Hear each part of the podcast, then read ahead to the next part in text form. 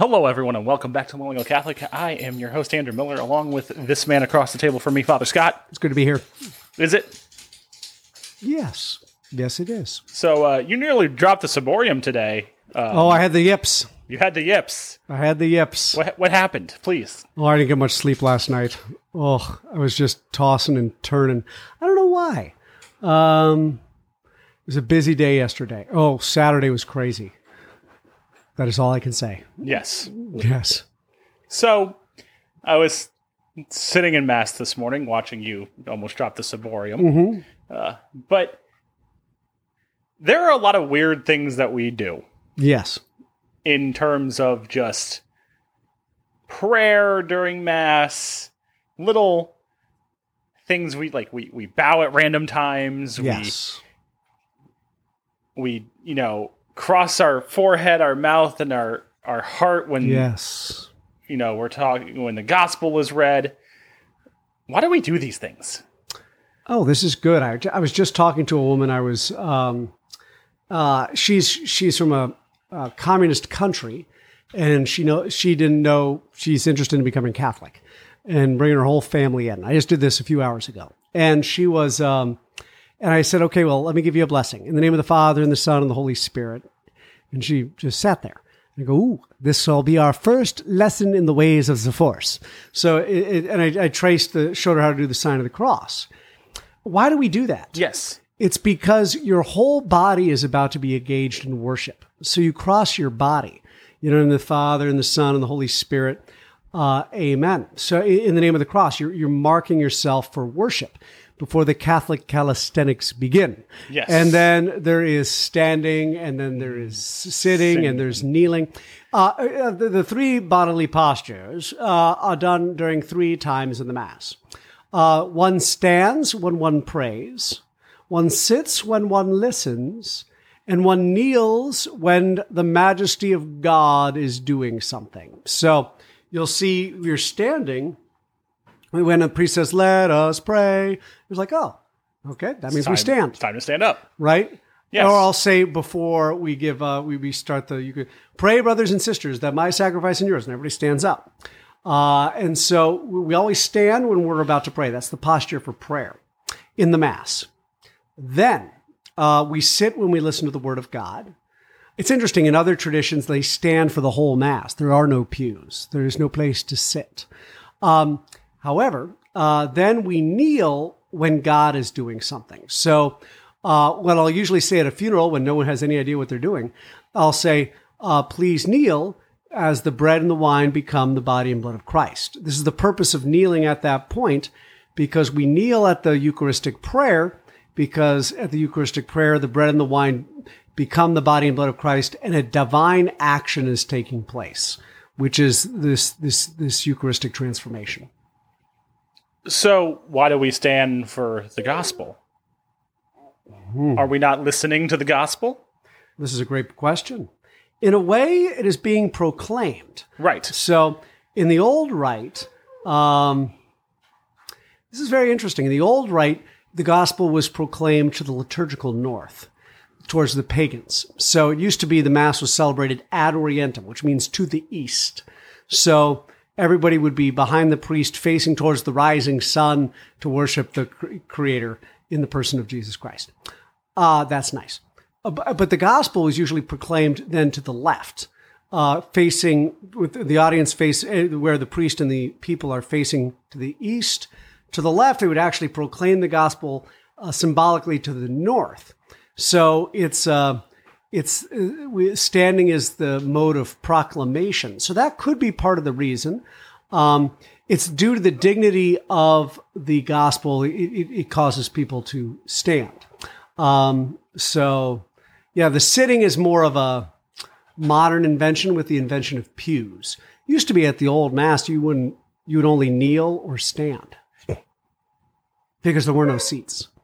So, the deacon or the priest Yes, will take the the book of the Gospels, correct, process it around the altar, correct. and open it up Yes, and say, "the the the Lord be with you." and with your spirit, Uh, Reading a from the Holy Gospel according to- to Scott. No, John. Because Scott, You have me. not written a gospel. I'm, I'm working on it. It's going to be apocryphal. Oh, totally. Okay, I have many thoughts. Um, but then he traces across on the, The text, correct? Yeah. And then while he is doing that, the the people in the congregation Well, I trace it when I say a holy gospel according to John. Right. I'm, I'm tracing it in the in the text, and then uh, I do with the people uh, a reading from the holy gospel according to John. Uh, glory to you, O Lord, and then I do the forehead, the lips, and the heart. why do we why do we do that? So the Lord may be on your mind and on your lips and in your heart. Is that really important though? Yes, it is. Uh, you need to have the Lord in your mind and on your lips and in your heart. Mhm. But why? because that's what you're supposed to do. Uh, uh, I, I think it's um, it's it's just where he's supposed to be. So it's um, that and maybe that's why we're standing at that point because we're saying, okay, God is in my mind, the Lord is in my mind, uh, and I'm, pro- I'm proclaiming Him with my lips, and I am also believe what the words are saying in my heart, and that's nice. And then we all sit and listen Yeah. to you drone on about something unimportant. True, true. What I do is then I break open the Word of God with incredible wisdom, knowledge, and counsel, and the people begin to weep from the wisdom which has reached their pagan ears. And well, not pagan because these are the initiated. Um, and then we progress to the the liturgy of the Eucharist. So, but the whole point is you're breaking like as you break open the bread, you break open the Word. So you may have be more easily to easily consumed for you. I imagine a little mother bird regurgitating her knowledge into the gaping mouths of her children. So are you the mother bird in this Yes, and I'm vomiting my wisdom. yes, that's disturbing. You very. I try to keep things interesting. I- Is this because of your birds that you had out in your oh, front my porch? birds, they're gone. Are they? Yes, they're no more. I didn't kill them, but they were evicted. Okay. They may come back in greater number. I fear these things. Yes. I have strange dreams too. Of many strange things. Maybe you should just watch Alfred Hitchcock's The Birds and make yourself That's feel true. better. That's true. That's a scary movie. So, when you're breaking open the Word of God, as you like to put it, Mhm. and you look out upon the people, I don't really look at the people. I know you close your eyes mostly. How do you notice that? Yeah. I'm trying to keep my head on straight. I mean, I sat there and looked at, like, was sitting this far away from you for Oh, eight true, months. True, true, true. Doing the live stream. Yes. No, it's hard for me to, with all the chaos of the people of God, it's hard to keep my head on straight. So, I mean, you got to open your eyes every once in a while to make it look like you're actually looking at these people. Yeah, but I try not to. Yeah, so you look over their heads. That's true, actually.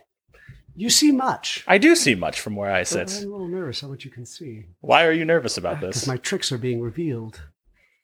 Hmm. Hmm. Well, very well. Uh, so yeah, you try to open up the Word of God. You tell people what they need to hear. You think they need to hear. Well, actually, I don't care what people need to hear. I just, I just think, what's this word trying to share with me? And then I just share with everybody else. Uh, and usually, we're all suffering through the same kit and caboodle. Right. So, so they, um, so they, so what I have to say occasionally is relevant. Occasionally. Yes. I mean, what is relevant to you is not necessarily relevant to the people Well, that's the truth.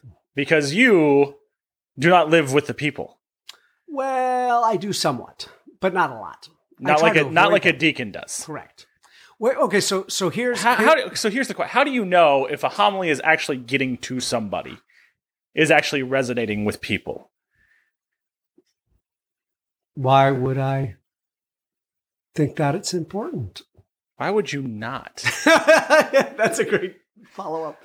So yeah, um, I I guess the the the focus of Catholic Mass is actually not the homily. It's It- it's the- it's, it's- this Eucharistic sacrifice. But So- during the live stream era, oh yeah yes, which is why it was such an abomination. yes, Yes. it was very important. Yes, because that was the only means. The, the ministry of the word was the only means of really communicating with people because the liturgy, the ministry of the Eucharist really, so we have a spiritual communion. That's okay. But the whole idea of watching this on a screen uh, is is really abnormal. Um, now, if you're stuck in a hospital and uh, that's all you can do, but the idea of the liturgy of the Eucharist on a screen, it's like, well, let's just zoom into the upper room and supposed to hanging out with. Jesus. It's just there's so much. The idea of trying to do this without presence is, is so uh, contrary to. Now, I guess people would say the technology helps us become more present. Um, but there's something Jesus could have saved himself a lot of heartache if he just Skyped in from heaven as opposed to coming down here and getting himself crucified. Uh, there's something about the importance of, of presence in our religion, which is which is crucial. Christmas matters, right? Because Easter well, matters. Yes, but in my argumentation here, Christmas matters because it's where Jesus becomes present uh, in the world. Right. So um, he becomes present in the womb of Mary in the world at the Annunciation, but the presence of God is crucial. Um, in, in, that's the whole basis of this Christian thing, that it might be on earth as it is in heaven. And the way it becomes on earth as it is in heaven is by God making himself present here, uh, as opposed to not. So goes, God goes from being, uh, in a way, absent to being present in the incarnation of Jesus Christ. This is going to get me on a fired up uh, spicy meatball because okay. I think where where people people and back to your God is on my mind and on my lips and in my heart. Mm-hmm. Um, there needs to be a recognized absence because because what, what, people like to conflate today. Well, God is everywhere. We, we like pantheism. That's why we right. worship Pachamama. Ha ha uh, insider baseball joke. Yeah, it's a very inside Catholic baseball joke. but but uh, we should not worship idols or Pachamama because we, we don't worship. We we don't say um, that God appears somewhere in the history of our world in Jerusalem in, in the Holy Land uh, during the time of Christ. His presence matters. So before Christmas uh, God was in a way was more absence than God was after Christmas. People don't like to say that because people don't like to put too much value on Jesus in today's age. We try to do things without Jesus. Yes. Yes. We have the internet. Why do we need Jesus? Correct. Well, we have the we internet. Have, we have modern science and technology. Well, if you listen to how people talk, they're like, "Well, yeah, I've got a, I've got a good relationship with God," and so if you don't need, if you don't need Jesus, you don't need church. If you don't need it, so it's it all. The whole purpose of going to church is because this is what Jesus told us to do. To do this in remembrance of Him. To celebrate the Mass in remembrance of Him. And so, uh, there's a movement within society today to try to de-emphasize the importance of Jesus so, uh, towards a well god can be found anywhere. And the purpose of this is to make god an irrelevant concept in our world. So oh yeah i can find god anywhere which means i'm not really looking for him all that hard anywho so uh, like we're like okay that's great. God can be anywhere but guess what? He just got born in bethlehem.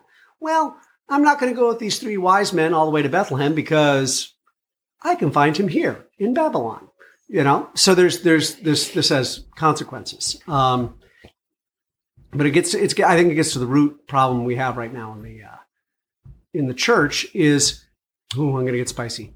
I think in a lot of ways uh, the big fault of the church is trying to do church without Jesus. And you may say, what does that even mean, Father? How can you do the church without Jesus? Um, there's there's uh, there's a movement away from well, there has been. I think I think it's shifting in the other direction now, which was, um, you know, well, why do we kneel? Why do we stand? Why do we sit? Why do we do all these different postures? Because we believe that Jesus is becoming present, and therefore we kneel.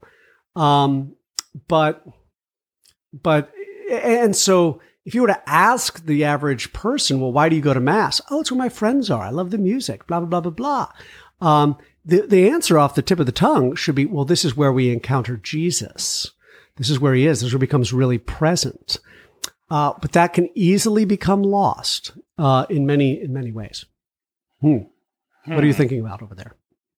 Oh, uh, yeah, homily. Why? Uh, why don't I care? Um, Yeah. I, I do and I don't.